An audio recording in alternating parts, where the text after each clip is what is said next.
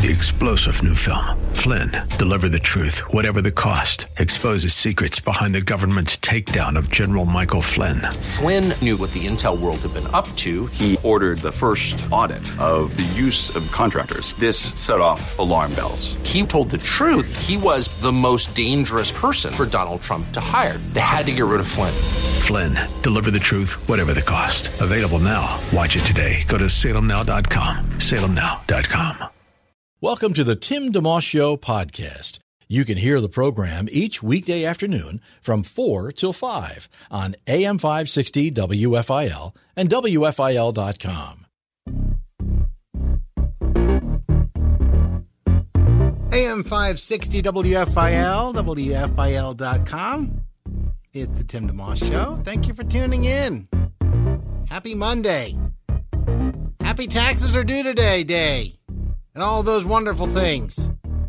Forecast calling for some clouds this evening with clear skies eventually. Low 42, mix of clouds and sun tomorrow. High 64. Phillies are home tonight, starting a three game series against New York Mets. 7 o'clock start there after uh, almost 10% of the season being uh, completed at this point, 14, 15 games in. Phils and Mets and Atlanta all bunched near the top of the division. Washington not far behind, kind of what everybody thought. So, so far, so good. We'll take the Phils in first place at this point by a half a game over the Mets and the Braves, but they, of course, have to keep on going. One game at a time. Across from the Phils Mets is the Sixers Nets. Sixers and Brooklyn, game two of their playoff series. It's an 8.05 start. Brooklyn leading one game to none at the moment. And in golf, Tiger Woods winning the Masters over the weekend. First major he's won in about 10 years. Rather incredible story of perseverance, especially through a lot of injuries that he has had. Let's see. So this hour, a few things to run by you. We're looking forward to having an author on. His name is Ed Cyzewski. He's written a book called Flee, Be Silent, Pray. The scripture verse that comes to mind for me with this Be still and know that I am God. I will be exalted among the nations, I will be exalted in the earth. That's Psalm 46:10. We'll chat with Ed about his book. We'll have some copies to give away. Also, as we usually do, we have Dunkin' and Wawa gift cards, courtesy of Bryner Chevrolet, to hand out. If you want to get yourself in the running, simply send me a quick text or email with your first and last name and your preference. You can either email me Timmy D, T I M M Y D, at WFIL.com or text 610 500 Dove, 610 500 3683. As a side note to that, whenever you enter a contest, your entry automatically goes into a hat of perpetual winning. Hopwa for short. Actually, we don't call it that. I just thought of that. But what I want you to know is even if you don't win the contest you're entered for, we do keep your entry on file. And every now and again, we draw winners out to win other stuff. So your entry lives on, and it's uh, very efficient that way and effective. Perhaps you'll come home one day from work or school or wherever, and you'll have a different prize in your mailbox. Something, like, oh, cool. All right, I'll take that. So don't feel like if you don't get your name picked out now that it's a waste of time because it may pay off down the road. Speaking of winners, before we move along, congratulations to Deborah and Philly, Prudence in Bear, Delaware, Donna in West Deptford, New Jersey, and uh, Yvonne in Elkton, Maryland.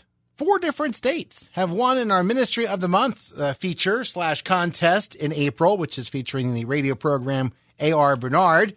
And uh, up for grabs every weekday this month, we're drawing a winner for A.R. Bernard's The Art of Asking CD. There's a gift bag in there, pen and bookmark, which is cool. You can also win the grand prize, including a 15 CD set by A.R. Bernard entitled My Father the King. If you want to be like the folks I just mentioned and many others who have already won during the month of April, just click the Ministry of the Month banner to enter at WFIL.com. Lots to see and do on our website. Feel free to check it out, enter contests, get informed on what's going on. You can also check the podcast out of this fine broadcast in our podcast section. Short break. We'll continue our uh, program in just a moment. I mentioned uh, author Ed Cyzewski in the book Flee, Be Silent, Pray. We'll be chatting with him in just a moment here. AM 560 WFIL, WFIL.com. It's Tim DeMoss Show. Thank you for tuning in.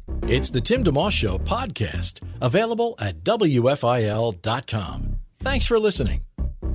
AM 560 WFIL, WFIL.com. You're listening to the Tim DeMoss Show. Thank you for tuning in. Quick reminder WFIL's Pastors Appreciation Breakfast coming up soon. It's a week from Thursday. Still time for your pastor to sign up. We've got plenty of pastors coming, but we have room for more. Free food, of course, is part of that. But uh, as important or more important, a time of worship, opportunities to connect with other pastors, and uh, workshops as well. In fact, there's another one that was just added. The whole thing's free. And we have A.R. Bernard as our featured speaker to help encourage and strengthen pastors in their walk with the Lord and in their ministry. Looking forward to that very much. You can let your pastor know to go to WFIL.com. Just click the Pastor's Appreciation Breakfast banner. It's right there at WFIL.com. When Joyce Smith's son falls through an icy lake, all hope seems lost, but Joyce refuses to give in. Breakthrough is a brand new movie coming out this Wednesday, which reminds us that even when facing impossible odds, faith and love create a mountain of hope and sometimes even a miracle. Could be in the world of your work, your marriage, family life, finances, whatever the case may be. It's based on an inspirational true story, Breakthrough being a movie that could resurrect your faith and point you and your friends toward the God of miracles. Again, it's coming in theaters this coming Wednesday, April 17th. You can find out more at breakthroughmovie.com. We're bringing on an author now whose last name I'm going to try to pronounce Suzuki. Did I get it right? Ed Suzuki? That's definitely how it looks. It's uh, Suzeski. Suzeski. Um, I'm yeah, close. it's Americanized, Americanized Polish. okay, very good. Well, I'm sure I'm not the first, but I'll try to remember. Suzeski. Absolutely. yeah, very good. Well, more, much more importantly, um, you have a book out that we wanted to talk about, and it's called "Flee, Be Silent, Pray," and uh, ancient prayers for anxious Christians. And I had a chance to go through quite a bit of it, and um, I like it. I like what you have to say, and uh, I thought we could tackle it. Maybe even just starting with why you wrote it, and then we can kind of unpack it a bit. Maybe the title and some of the some of the terms you bring up are also interesting too. So Sure, yeah. Well, yeah. thanks for having me. And this feels a little bit like a homecoming because I uh, grew up in the Philadelphia area, yeah, and uh, yeah, and listen listen to WFIL. My dad advertised his plumbing company on uh, WFIL growing up too. So really, Um, yeah, so there's a little bit of a connection. I've you know been to the studios with him and things like that. You know when he was placing his ads. So, you know, where this book comes out of is just a you know, desire to learn prayer. And I was a, a theology student, went to seminary, and just felt like I had that feeling that you could never pray enough, and there was this guilt about prayer, Hmm. and I never quite knew what to say or, or what to do. And and I think that without blaming anybody, I think that there's just the people who were my teachers, they taught me a lot about studying the Bible, but I didn't have a firm grasp on how to pray. And I just don't, I think that's a discipline that, at least in my circles growing up, wasn't really, wasn't really communicated to them. So they passed on what they knew to me, but basically prayer was just talking, right? Yeah, And, you know, the, the stories in the Bible of Jesus going off to pray all night or, you know, 40 days in the wilderness, there is that, that sense of confusion for me of, you know, what was he doing? you know? Right. Uh, you, you can't talk all night. You can't spend 40 days talking. So what did prayer look like for Jesus? And as I read and studied about prayer in, in the church, in the history of the church, what I found is that the desert fathers and mothers, they kind of had those kinds of questions too. And they read the Psalms about waiting on the Lord in silence. And they used scripture to pray. Basically, they used the, the prayer of the tax collectors, uh, Lord Jesus Christ, have mercy on me, a sinner hmm and they used that prayer to quiet themselves and to be still before God. And and I think that you know historically we kind of lost track of that, and you know right now there's a movement to kind of rediscover that quiet, silent prayer of of being still before the Lord. And so uh, that for me just proved a really stable place to move forward, where I, I learned that I don't have to bring anything necessarily to prayer. I need to become present and make space for prayer. And that changed me from trying to strive to do something or to reach an end to to just be present for God. And, and so it was a it was a big mindset shift that started out with scripture and went, back to some of the roots of the church and has, has really changed how I pray each day. Ed Cyzewski is our uh, guest. He has written a book called "Flee, Be Silent, Pray," uh, and maybe you could do a good a good time to kind of tell a little bit of your story, your path, um, in, in terms of the anxiety. One of the phrases that is in your book, uh, you, you talk about, um, you know, an anxious evangelical, and uh, I could, I would Right. say, if I had to pick something, that's probably me.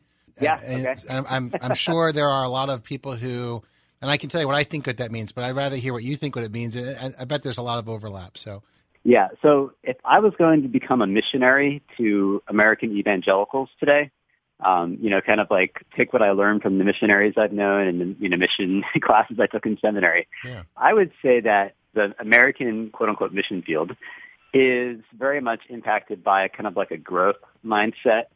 You know, like that we're, we're used to kind of, you know, prosperity and growth and kind of tracking and measuring our progress. And we, we want to have results. We want to be able to count the number of people who get saved, or we want to be able to track how many people come to church. And, you know, and that puts pastors of, of smaller congregations in a tough spot, I think, if they're in a small town, um, like I am. What do you, what do you do when, you know, you live in a small town and you can't, you know, track all that growth? So yeah. that kind of can lead, you know, on a personal level, can lead to the anxiety of, you know, am I having uh, a certain number of encounters with God? Do I have the results?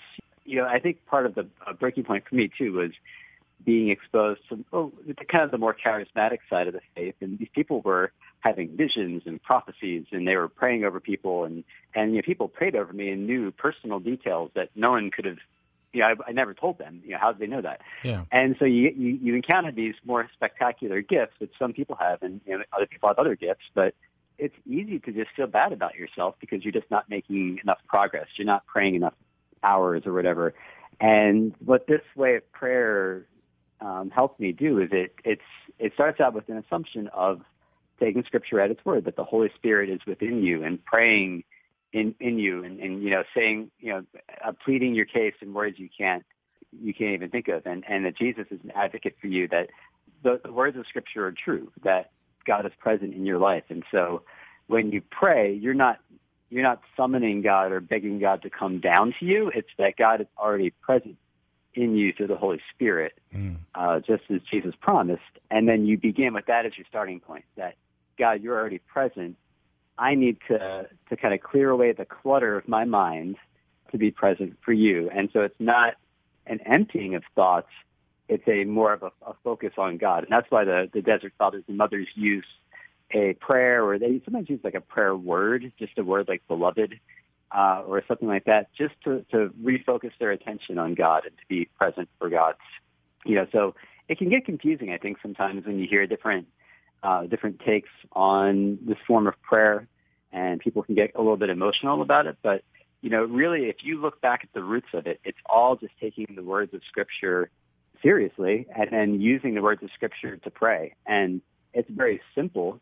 And I think that sometimes maybe the simplicity can be deceptive because we bring so much already, so much baggage that we have to kind of go through in the process. And that, you know, that anxiety of, you know, I want to track my progress and see what kind of progress I'm making. Yeah. And, and honestly, it's grace.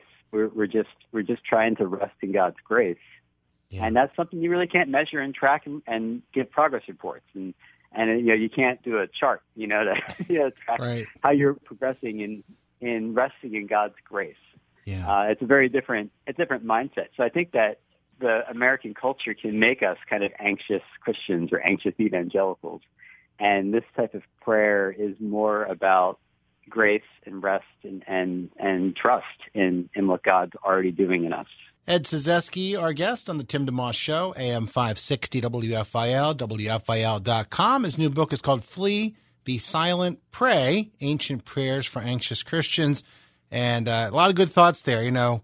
And it, it is a bit of a fine line at times. For example, just say reading the Bible through in a year, which is often a goal folks will have in January. And it can be a great thing to read through the Bible, a wonderful thing, but it can also be uh, a guilt thing or I'm behind already. It's only the first week of January. And uh, so, anyway, again, where does it come from? Are the things we're trying to do in terms of reading God's word or living for Him? Are they coming from a place of we know we're loved, so we're living out of that love? Or is it a pile of things that we're supposed to quote unquote do, you know, quote unquote do because we're a Christian. Right. Yeah. I mean, I think that it's it's really a timeless message of you know the the idea of flee, be silent, pray, which I stole that from a, a Henri Nouwen book, The Way of the Heart. That's that's he uses those three words to uh, structure his book, and so I, I acknowledge that in, in the book. But it does kind of go against, I think, our again, you know, the American culture idea of work, of hard work, which is not a bad thing, like you said. It's it's a very good thing, but where is it, is it flowing from love, you know? And is there a, a stability that comes from our identity in God? Are we uh, serving others out of out of love for them, which is how Jesus he wants us to serve and love our neighbors. But it gets tricky sometimes with we have pressure. We have pressure to get out there and and to prove ourselves. I think that uh, I went to a, a, a Christian college in the Midwest, and there was definitely a, a, a strain of people in the school who had a sense of kind of proving yourselves. That it was it was almost a uh, I don't know like a athletic or military kind of like you know are you committed? Are you you know and yeah. again like sure. I think that discipline and working hard is really good, but there is that sense, that exhausting sense of proving yourself worthy or, or you know, being committed enough. And, and that, you know, just being in seminary, I just got really tired of reading books that said, we need to do this, we must do this. And it was always like a list of like 10 things. And, you know, my, my joke sometimes is that I feel like Christians keep making these like 10 commandment lists of things you need to do. And it's like Jesus came and gave us two commandments because he was like, well, you guys had 10 commandments and you really blew it. So here's two, you know, like, you know, that's, to me, that's quintessential American Christianity of just, you know, we, we work hard, but we almost want to prove that no one will work harder than us, you know? Yeah. it yes. gets a little out of hand and then we wonder why we feel a little frantic and crazy and, and it's because there's this whole other Christian tradition that teaches us to be silent and still before God and to, to know that we're loved and to experience transformation in ways that we can't pinpoint or track or measure or, or even explain, but we just know that we've been we've been touched by Jesus in his presence.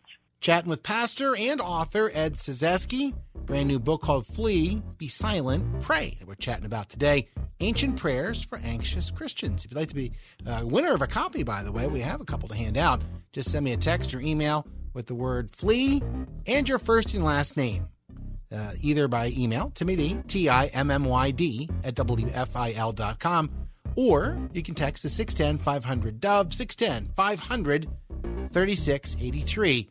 Again, the word flee, first and last name. We'll put your entry in the hat to win a copy of Ed's new book. Quick break. We'll come back and continue our conversation on AM 560 WFIL, WFIL.com. It's the Tim DeMoss Show, weekday afternoons 4 till 5 on AM 560 WFIL and at WFIL.com. Our podcast continues. AM 560 WFIL, WFIL.com. Tim DeMoss Show rolling along. Thank you for listening in. Chat with pastor and author Ed Cyzewski, new book called Flee, Be Silent, Pray. If you'd like to win a copy, by the way, send me a quick email to Timmy D, T I M M Y D, at WFIL.com or a quick text to 610 500 Dove, 610 500 3683. Just put the word flee in there and also uh, your first and last name. At one point in the book, Ed, you have an interesting um, observation. You talk about a couple of high points in Jesus' ministry, namely his baptism as well as the transfiguration and how God the Father spoke to him audibly and kind of also like the thought of what would God say to us if he appeared in a cloud and we were walking along and you know what would we expect him or hope for him to say to us or you know what do we think he might say right right yeah so one of the things that struck me just as I was you know trying to engage with the the ministry of Jesus and it's like what what does it look like to follow Jesus if he's not walking down the street right like what does it look to to actually follow him if you can't physically see him. And, you know, I just tried to think about his journey and how, how God, the Father, affirmed him both at the beginning and at the end of his ministry with a very, it's basically the same statement of, you are my son whom I love. That's God's message before he did anything in his public ministry and also right before he faced the, uh, the trials of the cross. Right. And so I think that we, we can tend to think, well, that's, that's what God said to Jesus. It's not to me. But, you know, in Paul's letters and, and also the, the Apostle John, like they are really emphatic about the love of God. And Paul talks about, you know, to the Ephesians about uh, the height and depths and lengths and breadths of, of God's love. And it, and it defies our understanding. And so what I think Jesus is, is showing us is that, you know, this is our journey too, that this is, um, and Paul too, like they were, they're, you know, they're really trying to make it clear to us. I think that we are so, we, we tend to, to really undermine or, or overlook just how much God loves us. You know, even John three sixteen, like God so loved the world. Like that's it's right there. We say it all the time, but we can think of a million reasons why God's love doesn't apply to us. And so I think that Jesus' journey can also be our journey of receiving God's love and being aware of it. And I think that's yeah. what prayer does is it helps kind of clear away some of the clutter. And so, you know, one of the things I try to tell people when they, they start praying is to think about what kind of God they're imagining. Because if you imagine a cruel God, an angry God, a disappointed God, you're not going to pray to that God. And that's just the bottom line. I think that if you can't imagine a God worthy of your, your worship, you're not going to be very motivated to pray. And I think that's one of the big things that Jesus tried to change is just how people viewed God. Uh, you know, calling himself a doctor who came to heal and welcoming people who were repentant. That he he wasn't interested in dividing people from God. He was trying to to heal and bring people back to God. And so, what would you imagine if a cloud showed up over you and God said something? You know, I think for a lot of us, it would be get your act together. You know, make more time to pray or, or read your Bible more. Like, yeah, I think that we all imagine God as being, at the very least, disappointed. And what I think the journey of Jesus can show us is that you're actually God's beloved child. And if you can imagine that, that God says to you, "You're my beloved child," that that may really change how you pray. Ed Cyzewski, or Cyzewski, I should say. Ed Cyzewski, our guest, uh, author of the book "Flee, Be Silent, Pray." I, one of the things you also had written uh, in there I had a friend who um, used to struggle a lot with some of these things, and uh, one day I asked him how he was doing, and he says, "I'm doing better than I'm feeling." you know, and I really liked yep. that answer. I never forgot it. That was years ago, but it was his yeah. uh, in in weak faith saying, "I realize that my my standing before God's not changed, and He loves me. I'm not feeling it, but I'm not going to live that way." Yeah, and you talk about that some in the book too. Just uh, yeah, yeah, and I think that's a really big part of prayer that I think really tripped me up at first because I went to a prayer service led by one of the pastors from my seminary where we did some silent prayer and and meditated on scripture and I left thinking, well, that didn't work, you know, and I was expecting some kind of like result or feeling. And one of the teachers, a lot of the teachers of, of prayer, they they're really emphatic about saying that you know prayer isn't about having this emotional experience or encounter. You may have that, but that isn't like the mark of success is having some kind of emotional encounter with God. In fact, God may even become, at least to your perception, you may feel distant because that could be an unhealthy measurement of, of your progress. And so I think where we begin with prayer is faith. We begin with the faith that, that God is present in us and that what Jesus said is true then we just take whatever happens. Whatever happens, happens. And Thomas Keating says you can only do uh, prayer wrong if you get up out of the room and leave. And I think you know, stop looking at your feelings, stop looking at your thoughts. You know, Martin Laird, who's a, a teacher at Villanova, wrote, wrote in his new book, An Ocean of Light, about how if we all had these amazing encounters with God when we prayed, we just start writing about it in our journals all the time. Right? you know, yeah, be, sure. You know, another another benchmark to prove how spiritual we are and so it, it is a lot of a lot of faith, and, and feelings can can get in the way of the, the spiritual reality happening beyond what we can know or, or experience. The con- uh, contemplative prayer, I just you know jot down a couple of questions in very very simple you know way of asking you like so what is it? How do you do it? Yeah. You know, and what's yeah. the what's the goal? So the goal isn't emptiness or like mind mindlessness. Right. right. Know? the goal of contemplative prayer is to create space for God to be at work. So when I asked hundreds of people an open-ended question, what's the greatest challenge you face when you pray? Almost, I think it was over 90%, at least 90% said distracting thoughts. Hmm. And so contemplative prayer is an ancient prayer practice of the church that it's as old as the Bible that we have, uh, even older perhaps you know, contemplative prayer is a way that, that Christians for centuries have dealt with their thoughts. They've gone about their work. They've spent time in silence with a simple prayer word or a prayer phrase, and they've used that prayer word or phrase to let go of the thoughts they have so that they can be present for God. So it's mindfulness of God and releasing the thoughts that would, would interrupt our prayers or distract us and so, you know, some people have used the word afflicting thoughts, the thoughts that kind of really gnaw at us. So, you know, I would say that, you know, I used to, you know, really just kind of I, th- I think just kind of let let thoughts get to me about I can't believe this person said this. I can't believe someone you know made this uh, statement or whatever.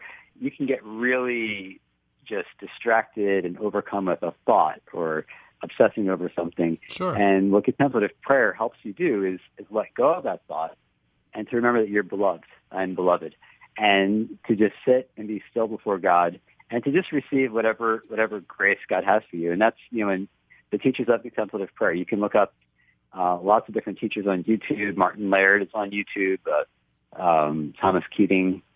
You know they they have very simple, accessible videos, and the goal is to to let go of thoughts and to be present for God and to just basically receive what you already have. Um, so Yeah. just to be aware of it, to to realize that God is present within you and God is love. The word that a lot of people use is centering prayer, that you're centering on a word, but I don't get caught up in Yeah. you know, what we call it or, or the terminology. I think that the main thing is learning to be present, to let go of your thoughts. And this is a useful activity just for life. I think that if someone offends you, learning to let go of the offense and to stop thinking about that, uh, that can help you move toward forgiveness and just, you know, reconciliation as well. So, Sure. you know, there there are really helpful applications of this too, and it's it's different than some of the more secular counterparts.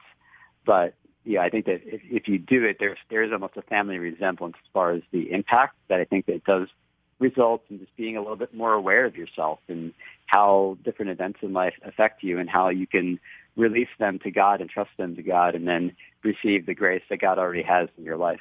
Pastor and author Ed Suzuki, our guest on the Tim DeMoss Show, AM 560 WFIL, WFIL.com. His brand new book is called Flee, Be Silent, Pray. If you'd like to win a copy, send me a quick email or text with the word flee and your first and last name.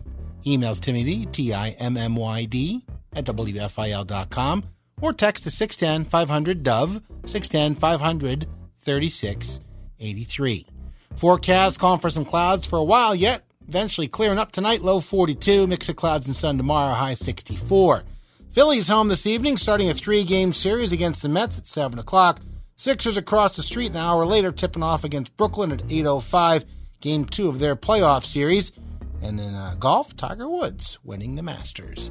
We'll take a short break, continue our conversation with Ed Suzuki, uh, the book author, or author, I should say, of the book Flee, Be Silent, Pray. It's Tim DeMoss Show, AM 560 WFIL, WFIL.com. Have a guest you'd like to hear on the Tim DeMoss Show on AM 560 WFIL? Email Timmy D at WFIL.com. AM 560 WFIL, WFIL.com. Continuing along with the Tim DeMoss Show. If you enjoy the program, feel free to let a friend know about it. And also the podcasts are all available at WFIL.com. Help yourself anytime you like. We're continuing our conversation with pastor and author Ed Cyzewski. He's written a book called Flee, Be Silent, Pray uh, Ancient Prayers for Anxious Christians. I remember reading uh, My Utmost for His Highest by Oswald Chambers years ago.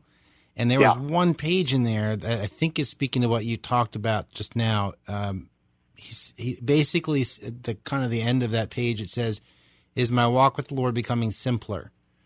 Um, be- be- he says because he was saying there's a there is a misconception, basically to the effect of that as you mature as a believer, your life is going to get more complicated because you're going to Yeah. know more stuff. You'll maybe he didn't say it this way. I don't think it was like I'm not going to be at more Bible studies, but the idea I'll be at three Yeah. Bible studies instead of two. Or I'll be and and then before long you're carrying a weight on you as opposed to and he's basically saying whether it's a matter of unlearning or, or stuff is being pushed aside as you are maturing your walk with the lord is actually getting simpler Right? yeah so and not, not like you said not like mindlessness like you're just sitting there and everything's white and you- you're not thinking it's just Right. you're right. pushing away the things that get in the way of what already is God's truth, who He is, and then that would allow you to do all the other stuff, whether it's forgive somebody or go share the Lord with someone else, but it's coming from the right place as opposed to you you like a pit stop where you got your information and now you're off uh, running around doing stuff, you know, doing things. Yeah. Oh, absolutely. So Yeah, and that's and that's I, I grew up going to uh, Calvary Chapel and listening to Joe Focht on on the radio, really, and that was Okay. that. Oh yeah, oh yeah, and that was that was his big that was his big thing was was the simplicity, And that's something I never forgot. I think that's why I think that people get nervous about these terms and practices, but when you think about what this is all based on, it's based on a simpler uh, attention to the love of God. And, you know, that's why I felt like as I was probably, you know, part of the book gives my background. I had a, a ton of conflict growing up as a Catholic with the priests at my parish and uh, went to a Catholic prep school and, and had just so much conflict with these priests who didn't want me reading the Bible for myself. Right. And I have since met many Catholics who are horrified by my stories of, of these priests. But, you know, I was just about the most anti-Catholic person you could have found. Like I, I had a Bible that was full of highlights, of all the anti-Catholic stuff I could find. You know, I went mm. to hmm. seminary because I was going to show those Catholics who's boss, right? You right. know, like if anybody was suspicious of Catholicism and anything that smelled Catholic or whatever, um, you know, it was me. And then as I started to read the work of Henri Nouwen and Brennan Manning and Thomas Merton, what I found was like just what you talked about, a very, a very simple awareness of God's love. And I might disagree with a bunch of other stuff that they believe or practice or teach, but as far as the center and the heart of it, I mean, I, I felt like they were very much in line with, with what I was learning from Joe Focht growing up. You know, like it was like, oh yeah, like this is this is that simple love of God, and uh, it's it, that's what's transforming and powerful, and and the, the transformation doesn't come through adding another thing or doing more. It's actually just becoming more aware of what I already have. If you would take a moment and describe a little bit of what contemplative prayer like kind of looks like, perhaps what what it might yeah. involve. Of course, each person may be a little bit different, but so you know the book, the, you know, in the book, I kind of share my journey because I had a couple of hangups I had to kind of work through. Yeah. And different people have different hangups, but you know, the basic practice itself is is simple. I encourage people to to take a little bit of time just to take stock of your thoughts. You know, what's what's on my mind today? Am I discouraged about something? Am I worried? Uh, kind of preemptively face what you're thinking about, and that's something to to offer to God in prayer ahead of time and I think that sometimes we jump into silent prayer and it's like all the stuff that we've been worried about just comes roaring to our consciousness all of a sudden. And I would also encourage folks to set like really like low goals, like three, five minutes at the most of silence. The goal is to get up to 10 or 20 minutes of silence. And, um, you know, just integrate it with your life. You know, when you're washing the dishes and you're driving around town and you're taking a walk or running, there are, you know, more specific you know, guidance about how to sit still or sit in a chair and breathe a certain way. You know, different teachers have different different teachings, but just get the silence any way you can, and and just ask God to to guide you hmm. in, into what you need. You know, what I really needed was to use the word beloved as kind of a a prayer word to center on. Yeah. To remember that that I don't have anything to prove uh, other people may be just need to use the word Jesus, just the name Jesus, and center on that. And other people may really resonate with using Scripture. You know, so the the Jesus prayer of, of you know, Lord Jesus, have mercy on me, a sinner. There's different ways that you can you can let go of your thoughts. You know, just find out what makes sense to you and, and where you feel like the Spirit's leading you, and what yeah, I think also just what feels comfortable and and start to progress from there. Just try to make that space and just do it, do it a little bit and then, and then grow. And, and so you use that prayer word to let go of thoughts. And, you know, we can kind of beat ourselves up about, I'm not praying right. I'm not doing it good. Like the effect of it has very little to do with you. You just need to, just to maintain silence and, and to make that space. And then whatever happens, happens. It's just up to God and it's faith. We just we place our, ourselves uh, in God's grace and mercy, and we trust that as we make the space for, for God in our lives, that the transformation we need will happen on God's timetable, and that we don't have anything to measure or prove or to make it more effective. We just need to make that time and space. Ed Cyzewski, our guest. He's a pastor who's also written a book called Flee, Be Silent, Pray Ancient Prayers for Anxious Christians. If you'd like to win a copy, send me a quick email or text T-I-M-M-Y-D at WFIL.com or text to 610-500-DOVE, 610-500-3683. That's our text line. Just the word flee and your first and last name would be greatly appreciated, and we'll put you in the mix to win a copy. Think about these words as we go to our final break. Be still and know that I am God. I will be exalted among the nations. I will be exalted in the earth. That's Psalm 46, verse 10. Part of what we're talking about today with Flee, Be Silent, and Pray. It's a new book from Ed Suzuki. Suzuki. I keep struggling to say that. Take a quick break. Come back and chat some more with Ed here on WFIL. Thanks for tuning in to the Tim DeMoss Show podcast with AM 560 WFIL and WFIL.com. AM 560 WFIL, WFIL.com. It's the Tim DeMoss Show, continuing our chat with Ed Cyzewski, author of the book Flee, Be Silent, Pray, Ancient Prayers for Anxious Christians. You want to win a copy, by the way, send me a quick email to Timmy D, T I M M Y D, at WFIL.com or text 610 500 Dove, 610 500 3683. Just looking for your first and last name and the word flee. We'll draw a winner or two when the program is done.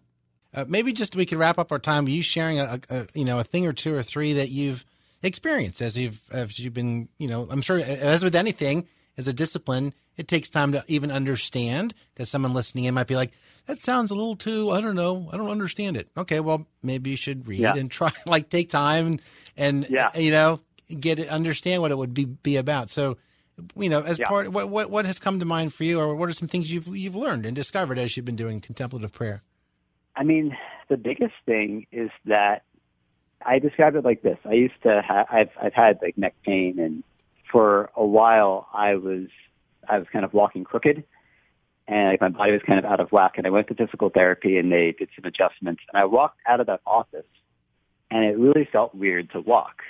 Hmm. And what I realized is that I'd just been walking kind of crooked for years because of my neck and shoulders being kind of out of, out of whack.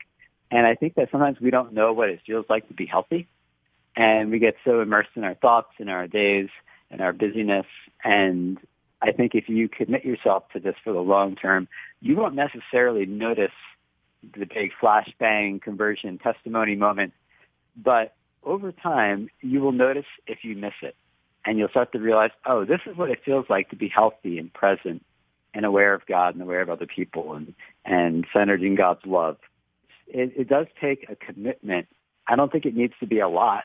I think that you can start small, but I think you will see the results over time. Or I like to say with running, like it took me about three months to really feel like going for a run wasn't agony.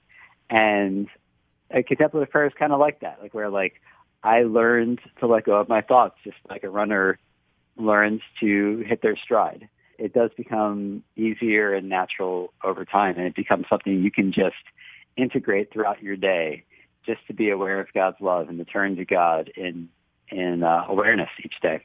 and even learning um, you know to be okay with the fact that it you are learning and to not be like i'm not doing it right right Right, right.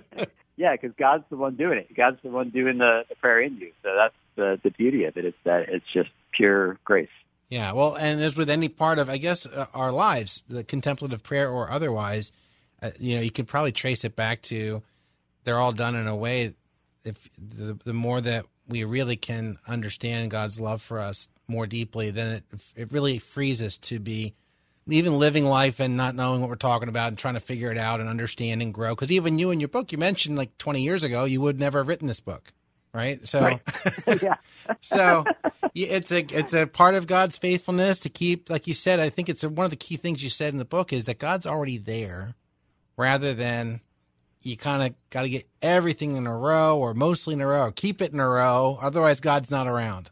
Yeah, this is the kind of prayer. If your life is a mess, this is perfect for you. Is, you know, the messier you are, the better this will be for you. The, like the less you think you know, the I mean, this, this is this is so simple. You know, anybody can can spend five minutes and just and just meditate on the, the name of Jesus. Like that's low hanging fruit here. So I think with all Uh, the current struggles, Ed, uh, you tell me. And this was another question that just came to mind. The, the distractions that are Yeah. in the culture, there are so many.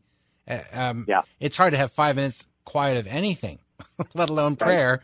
Uh, consistent, I mean, in a row, without, especially if you have children or whatever else. But uh, Yeah. is there any any thoughts on that as far as how you do, practically speaking, how you help minimize distractions, or Yeah, I have a lot of thoughts about that. My next book is actually all about how technology impacts our ability to pray because we're trained for the quick hits of affirmation and and connection on on social media and on our phones.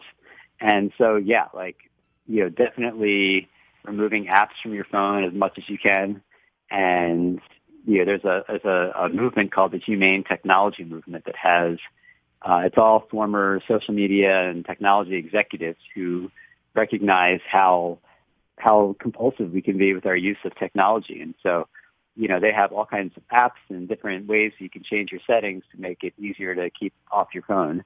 And so, yes, like remove notifi- like stop notifications and That's a big you know one. use use a tracking use tracking software like a an app called Moment where you can see how much time you're on your screen and like okay I can't find five minutes to pray but look at your screen time at the end of the day and you know like, Wow, what's that one called again? Moment. Moment Moment yeah is the name Yep. of the app. That that would be a real telltale thing because I could bet most people would say, "I I know, oh, I ca- or and or I I kind of need it." Even the idea of. Uh, Right. What if someone Yeah. called me? What if someone like okay, yeah, sure, anyone could have. The fact you have a phone, by definition, someone could have texted you, someone could have called yeah. you. So uh, that would be interesting at the end of the day to say, oh, an hour and forty two minutes. Really, I checked it that much. I was on it that, or I used it that much. And again, not that it's an evil thing, but you got to really be careful. yeah to be honest like I I use my phone to help me pray by you know I put it on the do not disturb mode and I use the timer to time myself just to make sure I don't give up early you know Like, Yeah, sure. it becomes too hard to be silent. Like I definitely use my phone. I try to keep it out of sight. I don't want to be looking at it, but you know, I use the timer to keep myself honest to make sure I I do make that time to be silent and still. So it it, it can have some usage, but I think that yeah, I mean, we our our family doesn't have a television. I haven't had a television uh, that I've owned since college, and that that makes a big difference because I think that you know the first thing you do in the morning a lot of times is you turn the television on. I always used to. Um, I always wanted to have the ESPN on or whatever. So Yeah. yeah, the funny thing is, there's a lot of great books out right now about habits and habit formation.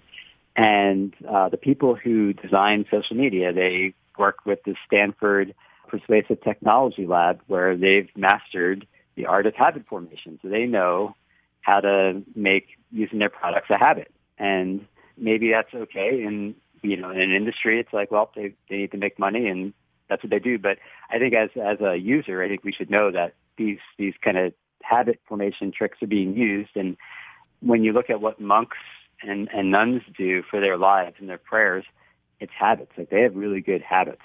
And so even if you're, you know, a Protestant Protestant like me, learning a little bit from a monk could do you some good as far as just what it looks like to have good habits.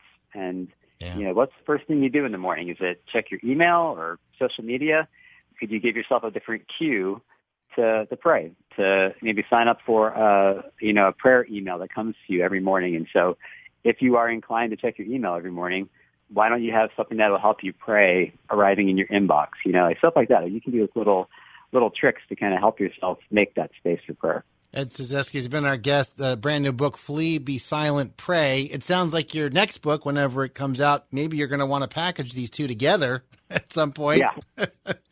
And uh, I know Yeah. you've written a number of other books too Coffee House Theology, A Christian Survival Guide, and uh, you've been in Christianity Today and others. And so it's neat that people can uh, get to know you in this regard. And that history, you said your dad's, what was it again? His plumbing business was on WFIL years ago, advertising? Years ago. Yeah, yeah, yeah. What was the name of that? Do you remember? No, he no longer owns the business, but it was called uh, Andrews Plumbing. Okay. Oh, that's cool. And you got a chance to be here. I was going to say, uh, are you are you still in the tri-state area, or where where are you these days? No, I'm in uh, I'm in Western Kentucky. My Okay. wife is a professor at uh, Murray State, home of Ja Morant. So that's that's where we're at right now. Is so we are definitely homesick for the East Coast, but Well, and you mentioned ESPN there. So, I mean, do you still keep? Do you, are you a Philly fan? You a Kentucky Wildcats fan at this point, or what do you do for for that? I'm I'm hardcore Flyers. So yeah, we got my kids kids playing hockey in Kentucky. I don't know. There's a whole lot of other kids playing hockey in our town. That's great. We get our family to mail us, uh, you know, Flyers gear and yeah, stuff like that. It's kind of funny. We went to a, a parade in our town, and uh, our kids are wearing their Flyers stuff, and some guy was handing out candy and said, "You're wearing Flyers gear. You lose a bet?" I was like, huh? Lose a bet. Brown's What? talk in Kentucky. That's funny. That's funny. Well, eh, we have a gentleman named Brian Smith who is their uh, media manager, and he actually does the broadcast in between uh, radio broadcast between uh, periods when they're away. And he's joined our program Okay. a number of times. We've had several other people in the Flyers organization on over the years. And way back in the day, John Vanbiesbrouck, who was a goalie for the Flyers, joined us Oh, yeah. and stuff like that. So uh, we have some Flyers relationships. I actually go down and cover the team every now and again uh, in season. So that's neat to know that you never would know. That's why I like to ask the question. You never know. So, well, yeah. well, maybe you can pay a visit to the station again if you're in town the next time and get a get a you know reintroduction to the radio here. So maybe we can have you on again down the road with your next book. Great. I love that. Thank you. Very very good. Well, God bless you. Thank you for taking time. Flee, be silent, pray. The book from Ed uh, and have a great rest of your day, Ed. Thank you, you too. Thanks so much for having me. Sure thing. Bye bye. Bye bye. Pastor and author Ed Cyzewski, our guest on the show today. His new book is called Flee, Be Silent, Pray Ancient Prayers for Anxious Christians. If you'd like to win a copy, we'll draw a winner after the program here in just a little bit. Send me an email to Timmy D, T I M M Y D, at WFIL.com or a quick text to 610 500 Dove, 610 500 3683. Either way, just ask you to put your first and last name and the word flee, and then I'll know what your entry's for. We'll turn things over now to Jim Axum, Acts 413 Ministries. He'll lead in prayer next. Have a wonderful evening. Thanks for listening to the Tim DeMoss Show podcast. Feel free to tune in to the full show each weekday afternoon from 4 till 5 on AM 560 WFIL and at WFIL.com. Three star general Michael J. Flynn, head of the Pentagon Intelligence Agency, knew all the government's dirty secrets. He was one of the most respected generals in the military. Flynn knew what the intel world had been up to. He understood its funding. He ordered the first audit of the use of contractors. This set off alarm bells. The explosive new documentary, Flynn, Deliver the Truth, Whatever the Cost, uncovers the facts behind this scandal. Flynn told the truth. He was the most dangerous person for Donald Trump to hire. I find out the worst enemy that I'm going to face in my life is right here in America. They took my assessment and they wanted me to change it. And I was like, I'm not changing it. They had to get rid of Flynn. With in depth interviews, archival footage, and never before seen personal records of the man behind the headlines. I just felt like I was drowning. Flynn, Deliver the Truth, Whatever the Cost. Available now. Watch it today. Go to salemnow.com. Salemnow.com.